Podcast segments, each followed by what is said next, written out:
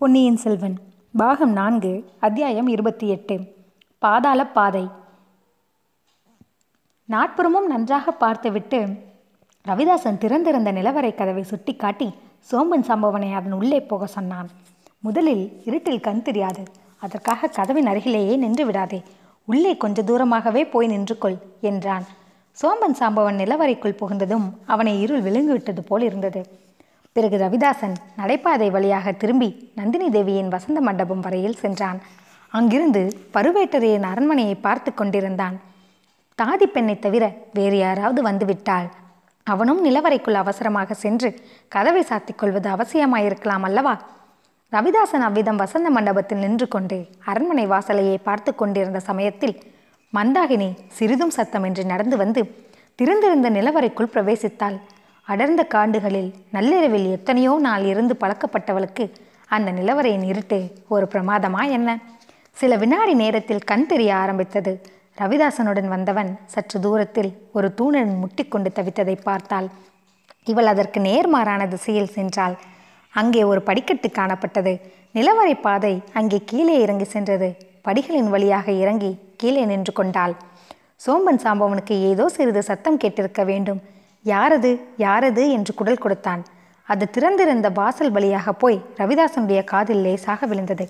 அதே சமயத்தில் அரண்மனை வாசல் வழியாக தாதி பெண் கையில் தீவிரத்தியுடன் வந்து கொண்டிருந்ததை ரவிதாசன் பார்த்தான். தான் முன்னால் சென்ற சோம்பன் சாம்பவனுக்கு எச்சரிக்கை செய்வதற்காக விரைந்து நடந்தான். நிலவரை வாசற்படிக்குள் புகுந்ததும் சாம்பவா எங்கே இருக்கிறாய்? என்னை கூப்பிட்டாயா? என்றான். ஆமாம் கூப்பிட்டேன். அதற்குள்ளே அவசரமா? உன் குரல் வெளியிலே யாருக்காவது கேட்டால் என்ன செய்கிறது? உன்னை இங்கே இப்படியே விட்டுவிட்டு போய்விடுவேன் என்று நினைத்தாயா? இல்லை இல்லை ஒரு விஷயம் கேட்பதற்காக கூப்பிட்டேன் என்று சொல்லிக்கொண்டே சோம்பன் சாம்பவன் ரவிதாசனை அணுகி வந்தான். இச்சமயத்தில் நிலவரையில் வாசலில் பிரகாசமான வெளிச்சம் தெரிந்தது. ஓஹோ அந்த பெண் தீவர்த்தியுடன் வந்து விட்டாள் உன்னை பார்த்து விடப் போகிறாள். போ போ தூரமாக சென்று தூண்மறைவில் சீக்கிரம் என்றான் ரவிதாசன். சோம்பன் சாம்பவன் அவசரமாக பின்வாங்கி சென்றான். அடுத்த வினாடி நிலவரையின் வாசலில் தாதிப்பெண் கையில் தீவிரத்தியுடன் வந்து நின்றாள். மந்திரவாதி எங்கே போனாய்? என்றாள். எங்கேயும் போகவில்லை. உனக்காகத்தான் காத்து கொண்டிருந்தேன் என்று கூறிக்கொண்டே ரவிதாசன் அவளை அணுகி தீவிரத்தியை கையில் வாங்கி கொண்டான். பெண்ணே வெளியில் கதவை பூட்டிக்கொள். இன்னும் ஒரு நாளிகைக்கெல்லாம் சாமியுடன் திரும்பி வா. கதவை தட்டிப்பார் நான் குரல் கொடுத்தால் திறந்துவிடு. ஒருவரும் இல்லாத சமயமாக பார்த்து திற என்றான் ரவிதாசன். ஆகட்டும் மந்திரவாதி ஆனாலும் உனக்கு எச்சரிக்கை செய்கிறேன். சின்ன பழுவேட்டரருக்கு ஏதோ சந்தேகம் ஏற்பட்டிருக்கிறது. நீ அகப்பட்டு கொண்டால் என்னை காட்டு கொடுத்து விடாதே என்று கேட்டுக்கொண்டாள் தாதிப்பெண். பெண்ணே வீணாக கலவரப்படாதே. நான் தான் சொன்னேனே காலாந்தக கண்டனுக்கே இறுதி காலம் நெருங்கிவிட்டது. என்னை ஏன் மறுபடி வந்து கதவை திறக்க சொல்லுகிறாய்? நிலவரையிலிருந்து வெளியில் போவதற்குத்தான் வேறு வழி இருக்கிறதே. அந்த வழி இன்றைக்கு உபயோகப்படாது. வெள்ளாற்றில் வெள்ளம் கரை புரண்டு ஓடுகிறது. நீ போ சரியாக ஒரு நாளிகைக்கெல்லாம் திரும்பிவிடு. தாதிப்பெண் வெளியில் சென்று கதவை சாத்தினாள். அவள் வெளியில் கதவை பூட்டிய அதே சமயத்தில் ரவிதாசன் உட்புறத்தில் தாளிட்டான். பின்னர் கையில் தீவிரத்தியை தூக்கி பிடித்து கொண்டு சோம்பன் சாம்பவன் இருக்குமிடம் நோக்கி விரைந்து வந்தான். சாம்பவா என்னை என்னமோ கேட்க வேண்டுமென்று சொன்னாயே இப்போது கேள் என்றான். நீ இதற்கு முன் ஒரு தடவை இங்கு வந்தாயா? என்று சோம்பன் சாம்பவன் கேட்டான். ஒரு தடவை என்ன? பல தடவை வந்திருக்கிறேன். நாம் சேர்த்து வைத்திருக்கும் பொருளெல்லாம் வேறு எங்கிருந்து வந்ததென்று நினைத்தாய்? என்றான் ரவிதாசன். நான் அதை கேட்கவில்லை. நீ சற்று முன் என்னை இங்கு வெட்டி வெளியில் போனாயல்லவா? மறுபடியும் இப்போதுதான் வந்திருக்கிறேன். நடுவில் ஒரு தடவை வந்தாயா? நடுவிலும் வரவில்லை ஓரத்திலும் வரவில்லை. எதற்காக கேட்கிறாய்? நீ போன சிறிது நேரத்திற்கெல்லாம் வாசற்படியின் வெளிச்சம் சட்டென்று மறைந்தது. நான் தூணில் முட்டிக்கொண்டேன். ஒருவேளை கதவு தானாக சாத்தி திறந்து கொண்டிருக்கும். ஏதோ ஒரு உருவம் உள்ளே வந்தது போல தெரிந்தது. காலடி சத்தமும் நன்றாக கேட்டது. உன்னுடைய சித்த பிரம்மையாய் இருக்கும் இந்த நிலவரையே அப்படித்தான். இருட்டிலே நிழல் போல தெரியும். திடீரென்று வெளிச்சம் தோன்றி மறையும். விசித்திரமான ஓசைகள் எல்லாம் கேட்கும். இங்கு நுழைந்தவர்கள் சிலர் பயபிராந்தியினாலேயே செத்துப் போயிருக்கிறார்கள். அவர்களுடைய எலும்புக்கூடுகள் அங்கங்கே கிடக்கின்றன. பழுவேட்டரையன் வேண்டுமென்றே அந்த எலும்புக்கூடுகளை எடுக்காமல் விட்டு வைத்திருக்கிறான். ஒருவரும் அறியாமல் இந்த நிலவரைக்குள் நுழைகிறவர்கள் எலும்புக்கூடுகளை பார்த்து பயந்து சாகட்டும் என்று. அப்படி யாருக்கும் தெரும் தெரியாமல் இந்த நிலவரையில் பிரவேசிக்க முடியுமா என்ன? சாதாரணமாக யாரும் நுழைய முடியாது. என்னை தவிர அப்படி யாரும் நுழைந்திருப்பார்கள் என்று தோன்றவில்லை. நானும் இளையராணி அல்லது அவளுடைய தோழியின் உதவியினால் தான் இங்கு வந்திருக்கிறேன். பின்னே மனிதர்களின் எலும்புக்கூடுகளை பற்றி சொன்னாயே. அதுவா? பழுவேட்டரையரன் யாரையாவது பயங்கரமாக தண்டிக்க விரும்பினால் நிலவரை கதவை லேசாக திறந்து வைத்து விடுவான். பொக்கிஷ நிலவரையை பற்றி கேட்டிருப்பவர்கள் பொருளாசையினால் இதில் நுழைவார்கள். அப்புறம் இதை விட்டு வெளியில் போவதில்லை. நீ ஒருவனை தவிர இங்கு வந்தவன் யாரும் வெளியில் போனதில்லை என்றா சொல்லுகிறாய்? முன்னே எல்லாம் அப்படித்தான். இப்போது இரண்டு பேரை பற்றி எனக்கு சந்தேகமாய் இருக்கிறது. யாரை சொல்லுகிறாய் என்று எனக்கு தெரியும். வல்லவரையனையும் கந்தன்மாறனையும் சொல்லுகிறாய். ஆமாம் அவர்களை நாம் இன்னும் உயிரோடு விட்டு வைத்திருக்கிறோமே. எத்தனை தடவை உனக்கு சொல்வது?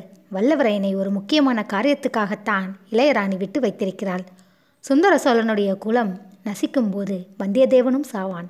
அதற்கு காலம் நெருங்கிவிட்டது. பாவா இந்த நிலவரையில் உள்ள சுரங்கப்பாதைகளை எல்லாம் உனக்கு காட்டுகிறேன். ஒரு காரியத்தில் மட்டும் ஜாக்கிரதையாய் இரு. இங்கே நவரத்ன குவியில் வைத்திருக்கும் மண்டபம் ஒன்று இருக்கிறது அதில் நூறு வருஷங்களாக சோழர்கள் சேர்த்து வைத்த நவரத்னங்களை குப்பல் குப்பலாக போட்டு வைத்திருக்கிறார்கள். அந்த நவரத்னங்களின் மோகத்தில் மனதை பறிகொடுத்து விட்டால் நீ வந்த காரியத்தையே மறந்து போனாலும் போய்விடுவாய். ரவிதாசா யாரை பார்த்து இந்த வார்த்தை சொல்கிறாய்? உன்னைப் போல் நானும் வீரபாண்டியனுடைய தலையற்ற உடலின் மீது சத்தியம் செய்து கொடுத்தவன் அல்லவா? யார் இல்லை என்றார்கள். அந்த நவரத்ன குவியல்களை பார்த்தபோது என் மனது கூட சிறிது சலித்து போய்விட்டது. அதனாலே தான் எச்சரிக்கை செய்தேன். இருக்கட்டும் வா போகலாம். முதலில் சோழன் அரண்மனைக்கு போகும் வழியை உனக்கு காட்டுகிறேன். அதை காட்டிவிட்டு நான் போன பிறகு நீயே சாவகாசமாக இந்த நிலவரை முழுவதையும் சுற்றி பார்த்துக்கொள் பின்னொரு காலத்தில் உபயோகமாய் இருக்கலாம். ரவிதாசன் தீவர்த்தியை பிடித்துக்கொண்டு மேலே நடந்தான். சோமன் சாம்பவன் பக்கத்திலேயே சென்றான். முன்னொரு சமயம் பெரிய பழுவேட்டரையரும் இளையராணி நந்தினியும் சென்ற அதே பாதையில் அவர்கள் சென்றார்கள். தீவர்த்தியின் புகை சூழ்ந்த வெளிச்சத்தில் நிலவரையின் தூண்களும் அவற்றின் நிழல்களும் கரிய பெரிய பூதங்களைப் போல் தோன்றின. இருளில் வாழும் வவ்வால்கள் பயங்கரமான குட்டிப்பைகளின் தோற்றம் கொண்டிருந்தன. ஆங்காங்கு பிரம்மாண்டமான சிலந்தி கூடுகளும் அவற்றின் மத்தியில் ராட்சச சிலந்தி பூச்சிகளும் காணப்பட்டன.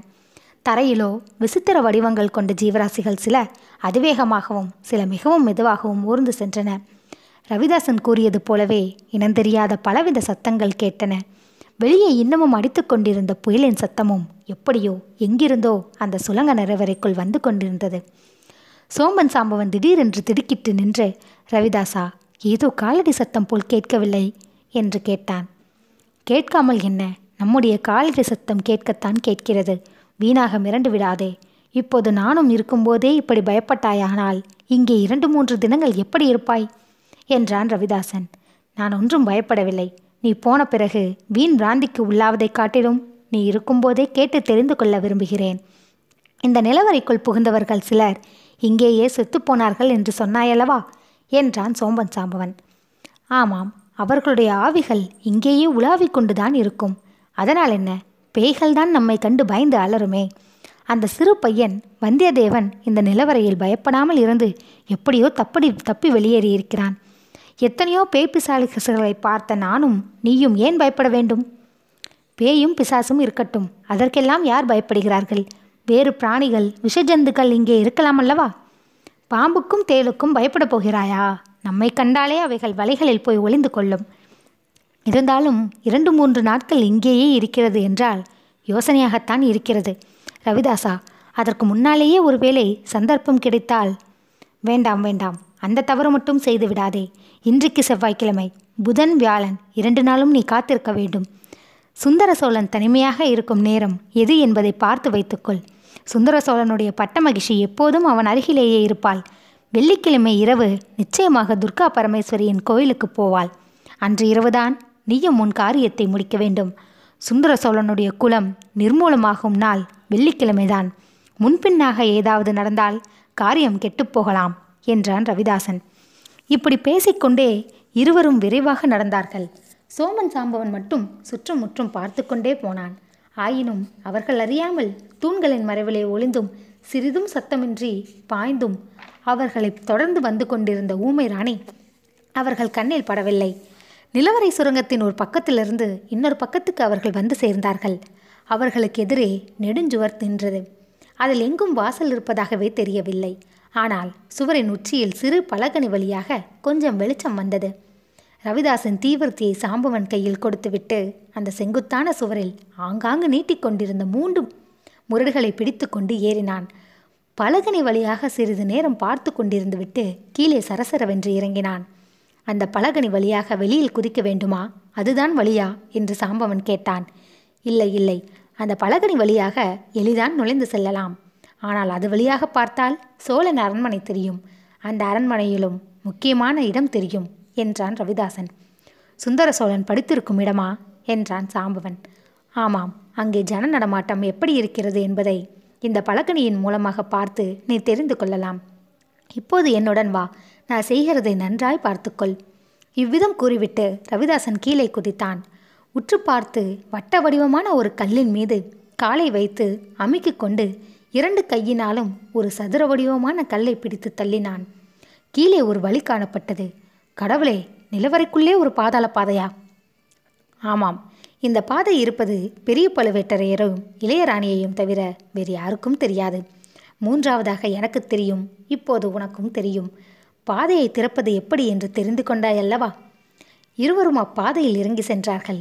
தீவர்த்தியின் வெளிச்சம் சிறிது நேரத்திற்கெல்லாம் மறைந்தது. ஊமை ராணி தான் மறைந்து நின்ற இடத்திலிருந்து ஒரே பாய்ச்சலாக அங்கு வந்தாள். திறந்திருந்த வழியை உற்று பார்த்தாள்.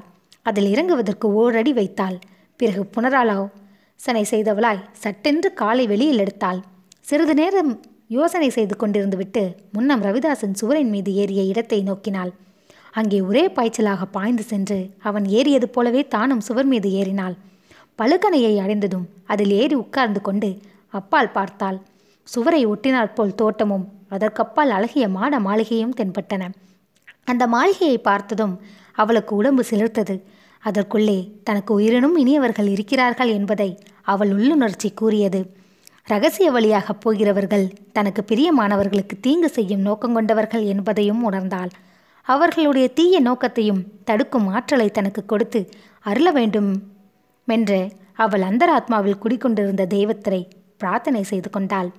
கீழே இறங்கிவிடலாமா என்று அவள் எண்ணிய சமயத்தில் சற்று தூரத்தில் தெரிந்த மாளிகையின் மேன்மாடத்தில் ஒரு அதிசய காட்சி தெரிந்தது. சற்று முன் அந்த இருளடர்ந்த நிலவரையில் இருந்த ரவிதாசனும் சோம்பன் சாம்பவனும் அதில் ஏறி தூண்களின் மறைவில் ஒளிந்து நின்றார்கள். அரண்மனையின் உட்பக்கமாக உற்று உற்று பார்த்தார்கள். அப்போது பகல் நேரமாதலால் அந்த மாளிகையின் மேன்மாடம் நன்றாக தெரிந்தது. ரவிதாசன் கையில் தீவர்த்தி இல்லை. சாம்பவன் கையில் வேல் மட்டும் இருந்தது. ரவிதாசன் அந்த வேலை எறிவதற்காக குறிப்பார்த்தான் ஊமை ராணியின் நெஞ்சு அச்சமயம் நின்றுவிட்டது போல் இருந்தது. நல்ல வேளையாக ரவிதாசன் வேலை எரியவில்லை. எறிவது போல் பாவனை செய்துவிட்டு சோமன் சாம்பவனிடம் திரும்ப கொடுத்து விட்டான். மறுகணம் அவர்கள் இருவரும் அங்கிருந்து மறைந்து விட்டார்கள். ஊமை ராணியும் பலகணியிலிருந்து சுவர் வழியாக கீழே இறங்கினாள். சுரங்கப்பாதை தென்பட்ட இடத்தையே பார்த்து கொண்டு மறைந்து நின்றாள். இன்னும் சிறிது நேரத்திற்கெல்லாம் அந்த பாதையில் மறுபடி தீவர்த்தி வெளிச்சம் தெரிந்தது. இருவரும் வெளியில் வந்தார்கள். சுரங்கப்பாதையை மூடினார்கள். அதை திறக்கும் வழியை நன்றாக தெரிந்து கொண்டாயல்லவா? என்று ரவிதாசன் கேட்டான். தெரிந்து கொண்டேன். இனி உனக்கு கவலை வேண்டாம். ஒப்புக்கொண்ட காரியத்தை நிச்சயமாக செய்து முடிப்பேன். சுந்தர சோழனுடைய வாழ்க்கை வெள்ளிக்கிழமையோடு முடிவடையும். இம்மாதிரியே நீங்களும் உங்கள் காரியத்தை செய்யுங்கள் என்றான் சாம்பவன். இளையராணி கரிகாலனை பார்த்து கொள்வாள். அதை பற்றி கவலை இல்லை. அந்த குட்டிப்புலி கடலிலிருந்து தப்பி வந்து நாகைப்பட்டினத்தில் இருப்பதாக காண்கிறது. ஆனால் இந்த தடவை அவன் தப்ப முடியாது. அவனை காப்பாற்றி வந்த இரண்டு பெண் பேய்களும் இப்போது தஞ்சையில் இருக்கின்றன. ஓடக்கார பெண்ணையும் ஊமைச்சியையும் கூட்டத்தில் பார்த்தேன். அந்த வீர வைஷ்ணவ துரோகி கூட இங்கேதான் இருக்கிறான். ஆகையால் குட்டிப்புலியும் இனி தப்ப முடியாது. நாகைப்பட்டினத்துக்கு கிரம்மவித்தனை அனுப்பி வைத்திருக்கிறேன். சுந்தர சோழனுடைய குலம் இந்த வெள்ளிக்கிழமை நசித்துவிடும். அப்புறம் மதுராந்தக தேவன் இருப்பானே? அவன் இருந்தால் இருக்கட்டும். அப்படிப்பட்ட ஒரு பேதை இன்னும் சில காலத்துக்கு சோழ நாட்டு சிங்காதனத்தில் இருந்து வருவதுதான் நல்லது. பாண்டிய சக்கரவர்த்திக்கும் வயது வர வேண்டுமல்லவா? இவ்வாறு பேசிக்கொண்டே ரவிதாசனும் சோமன் சாம்பவனும் வந்தவழியோடு விரைந்து சென்றார்கள்.